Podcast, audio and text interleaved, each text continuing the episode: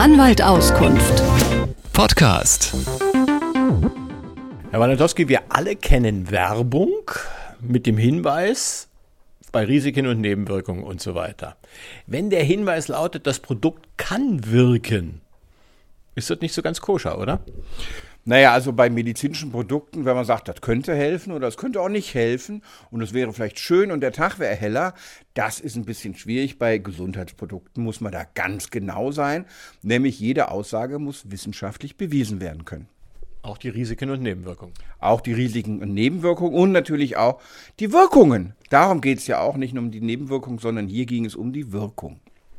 Und wenn die Wirkung nicht so genau beschrieben ist, wie Sie sagen, es könnte, naja, vielleicht morgen auch noch Tag, ähm, dann ist das nicht zulässig.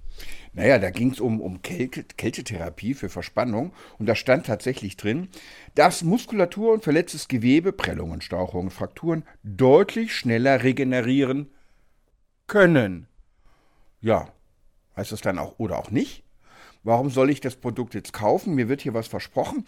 Den, den Herstellern, den schwante schon etwas, weil irgendwo stand da auf der Webseite noch, aufgrund rechtlicher Bestimmungen sind wir als Anbieter innovativer Verfahren verpflichtet, jedes mit der Anwendung verbundene Erfolgsversprechen auszuschließen. Also da sagen sie wiederum, naja, wir versprechen dir ja gar nichts, dass das wirkt.